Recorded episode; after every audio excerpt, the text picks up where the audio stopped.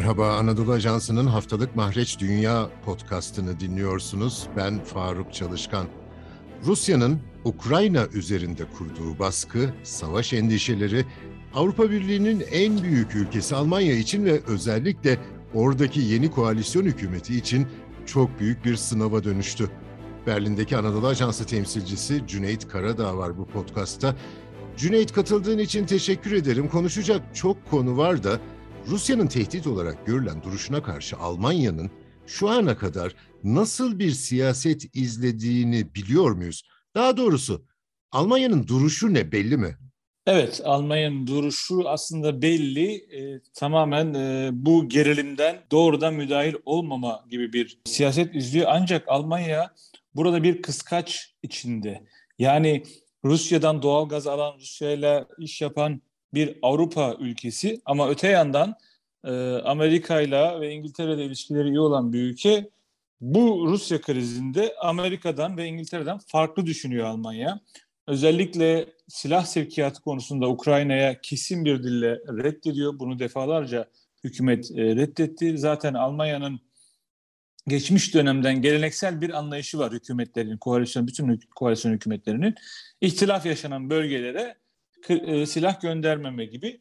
Ancak tabii bunu e, bazen e, bozabiliyor Almanya. Fakat şu anda örneğin Ukrayna konusunda o kadar baskı olmasına rağmen silah göndermeyeceğini tekrarlıyor ve bir yönden de aslında hayal kırıklığına yol açtı müttefiklerinde. Çünkü e, Almanya'dan beklentisi halinde olan Ukrayna ve diğer Doğu bloku ülkeler özellikle Almanya'dan çok beklentiler var bu konuda. Ancak Almanya bu konuda siyasetini e, gerilimi azaltma yönünde belirledi ve silah göndermeme özellikle e, Almanya'nın gaz konusunda Rusya'ya bağımlı hale gelmesi yani Almanya'nın gazı en çok e, Rusya'dan ithal etmesi Almanya'nın e, bu konuda Rusya'yı kızdırmama politikasını da beraberinde getiriyor. Bu kıskacın sonucu olarak da e, çiçeği burnunda Başbakan Olaf Scholz eleştiriliyor.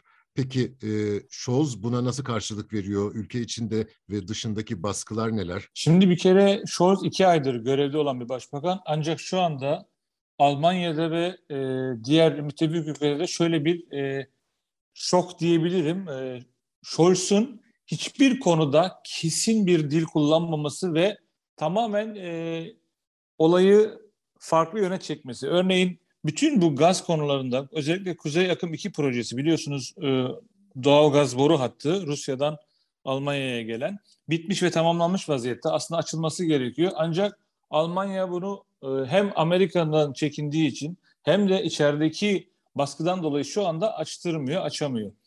Şimdi Scholz'un Merkel'e olarak Merkel gibi bir siyasetten sonra başbakan devralmasından sonra bütün medyada ve muhalefette şöyle bir eleştiri oldu. Bu Scholz nerede?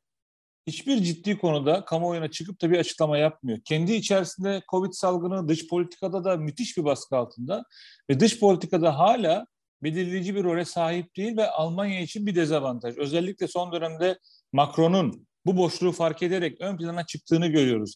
Yani Almanya Merkel'le olan dönemde nasıl ön plana çıkıp liderlik sergiliyorsa şu anda tam tersi Scholz bu liderliği sergileyemiyor ve hem müttefiklerinde bir hayal kırıklığına yol açıyor hem de Avrupa Birliği'nde hem de kendi ülkesi Almanya'da tamamen bir hayal kırıklığı.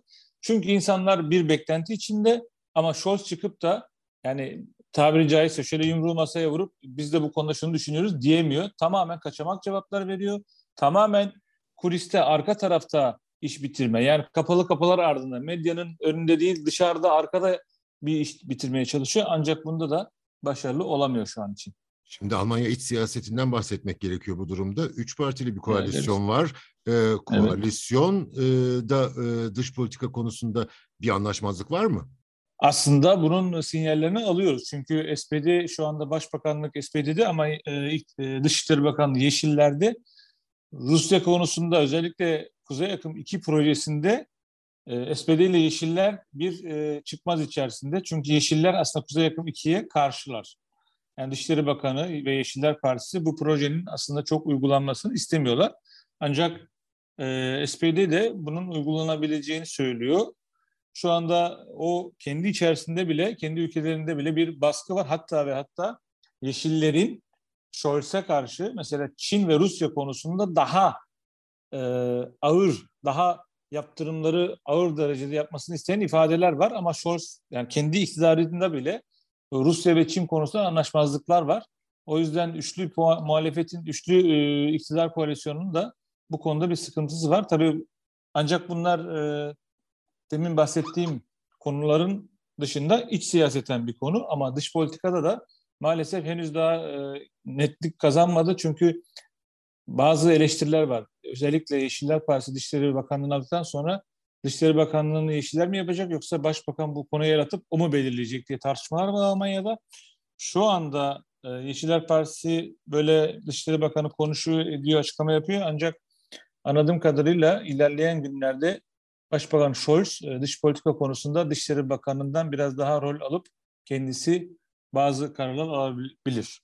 Şimdi Ukrayna-Rusya gerginliğinde Almanya'nın rolü mühim. Bu da Atlantik İttifakı için önemli Rusya'yı baskılamak açısından. Amerika'dan gelen eleştiriler ve Scholz'un e, buna ne yapacağına dair yorumlar var mı? Şimdi özellikle 7 Şubat'taki Biden-Scholz görüşmesinden sonra yapılan basın toplantısına e, dikkat edecek olursak, oraya fokuslanacak olursak orada şöyle bir ifade oldu. Şimdi Biden o basın toplantısında Kuzey Akım 2 projesinin Rusya'nın Ukrayna'ya saldırması durumunda, müdahalesi durumunda bunu yaptırmayacaklarını söyledi. Açık açık biz bunu yaptırmayacağız dedi. Şimdi yan tarafında bulunan Olaf Scholz egemen bir devletin başbakanı. Yani Almanya egemen bir devlet, bağımsız bir devlet. Ancak oradaki Biden'ın sözlerine itiraz etmedi ve Nord, e, Kuzey Akım 2 projesinin ağzına bile almadan yine bir kaçamak cevap verdi. Ve bu çok eleştiri konusu oldu. Yani Alman medyasında şöyle bir ifadeler çıktı. Bizim başbakanımızın demesi gerekeni Biden nasıl söylüyor? Yani bir de şu Kuzey Yakın projesi tamamen Rusya ve Almanya arasında bir proje. Avrupa Birliği'ni ve Almanya'yı ilgilenen bir proje ama Amerikan başkanı çıktı biz bunu yaptırmayacağız eğer öyle bir şey olsa kapatacağız dedi. Şimdi burada bile Atlantik İttifakı arasında aslında e, sıkıntı olduğunu gösteriyor. Yani bir e, ayrışma var burada. Tam bir ne kadar basın toplantısında birliğiz, Almanya çok önemli, biz beraber düşünüyoruz, yaptırımlar konusunda beraber karar vereceğiz deseler de anladığım kadarıyla Scholz en sonunda eğer Rusya'nın gerçekten Ukrayna'ya bir müdahale etmesi durumunda e, pasif kalacak ve Amerika'nın e, dediğine boyun eğmek zorunda kalacak ve bu da Almanya'da büyük bir eleştiri konusu oluyor aslında. Çünkü neden Amerika belirleyebilir bizim siyasetimiz diye eleştiriler var. E, her ne kadar Scholz bu konuda yine pasif kalıyor ve pasif kalmakla suçlanıyor. O nedenle e, geçen de bahsetmiştim. Muhalefet lideri Friedrich Merz de şunu söylemişti. Scholz neredesin, ne yapıyorsun, neden çıkıp bir şey söylemiyorsun, kayboldun diye resmen Olaf Scholz'a yönelik e, ağır ithamlar kullanmıştı. O nedenle şu anda Almanya iki aydır e, başbakan olmasına rağmen sanki başbakan yokmuş gibi idare ediliyor diyebilirim yani. Rusya'ya çok sert bir tutum almama geleneği aslında Merkel'dan kalan bir politika ve Amerika'da bu sırf doğalgazla ilgili ise Almanya'ya doğalgaz alternatifleri bulalım hatta Katar'dan sevk edilebilir mi diye. Bu tür enerji konusunda tartışmalar var mı Almanya'da? Biden LNG konusunda Almanya'ya destek sözü vermişti. Katar da keza oradan. Fakat bunlar hem pahalı hem de sevkiyatı daha zor olan bir şey. Çünkü Kuzey Yakın bir projesi var zaten Baltık Denizi'nden gelen. Kuzey Yakın 2 de bunun yanına inşa edilmiş diğer bir proje. Tabii ki Kuzey Yakın 2 projesiyle Almanya daha daha Rusya'ya bağımlı hale gelmiş oluyor enerjinin ortasında. Ve bu bir ülke için tabii ki bir dezavantaj. Yani tamamen Rusya'ya bağımlı olmak gaz konusunda, doğal gaz konusunda bir dezavantaj Almanya için. Bunu seçeneklendirmeli, çeşitliliğini arttırmak istiyor Almanya. Ancak Amerika'dan buraya sevkiyat, Katar'dan buraya sevkiyat hem pahalı hem de ıı, süre isteyen, zaman isteyen bir süreç. O nedenle Almanya bu seçeneklere açık. Hatta e, Amerika'dan LNG almaya da sıcak bakıyor. Ancak Rusya'dan Kuzey Akım 2'nin sağlayacağı fayda hiçbirini karşılamadığı için Kuzey Akım 2 aslında daha önceki Merkel döneminden bir devlet politikası gibiydi. Şu anda yine bir devlet politikası ancak dediğim gibi Yeşiller Partisi buna karşı geldiği için şu anda lisans verilmedi Almanya Kuzey Akım 2'ye belli bir bazı gerekçeler göstererek. Tamamen şu anki gerilime bağlı bu gaz konusu. Eğer e, bu Ukrayna gerilimi kısa sürede çözülmezse Almanya'nın şu anda zaten gaz rezervleri gerçekten e, limite ulaşmış durumda. Yani alt limitte. Biliyorsunuz doğalgaz bir depolama süreci var ve bu depolama sürecinde şu anda en kritik noktaya gelmiş durumda Almanya. O nedenle Almanya bu Rusya siyasetini ve Ukrayna siyasetini açık söylemek gerekirse biraz da korku ikliminde. Yani eğer ben Rusya'yı çok kızdırırsam, gaz kesilirse e, vatandaşımı nasıl e, doğal gazını sağlarım diye korkmuyor da değil. Berlin'deki Anadolu Ajansı temsilcisi Cüneyt Karadağ'a çok teşekkür ediyorum. Bizi hangi mecrada dinliyorsanız orada abone olmayı lütfen unutmayın. Hoşçakalın.